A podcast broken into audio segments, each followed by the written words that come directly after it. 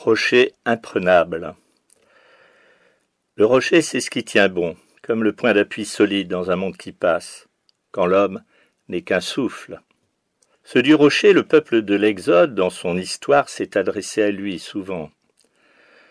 Mourant de soif au désert, il récriminait alors contre Moïse qu'il avait libéré de l'esclavage du Pharaon. Pourquoi? Parce qu'il lui fallait endurer des privations plus dures encore que celles qu'il avait subies en terre étrangère.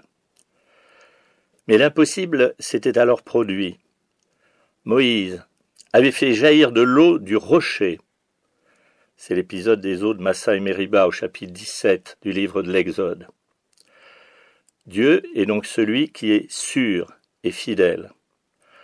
Au moment même où on allait l'accuser de surdité et d'abandon, il manifeste sa bienveillance et il étanche toutes les soifs. Il y a un verset qui résonne avec une étrange actualité dans nos pays riches, le verset 11. Si vous amassez des richesses, n'y mettez pas votre cœur. N'allez pas faire de votre argent, de vos propriétés, de vos biens de consommation, une nouvelle idole.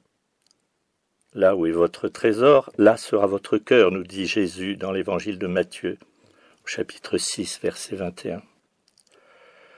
Oui, le pouvoir de l'argent est à ce point tyrannique que Jésus déclare de verser plus loin, Personne ne peut servir deux maîtres, vous ne pouvez pas servir à la fois Dieu et l'argent.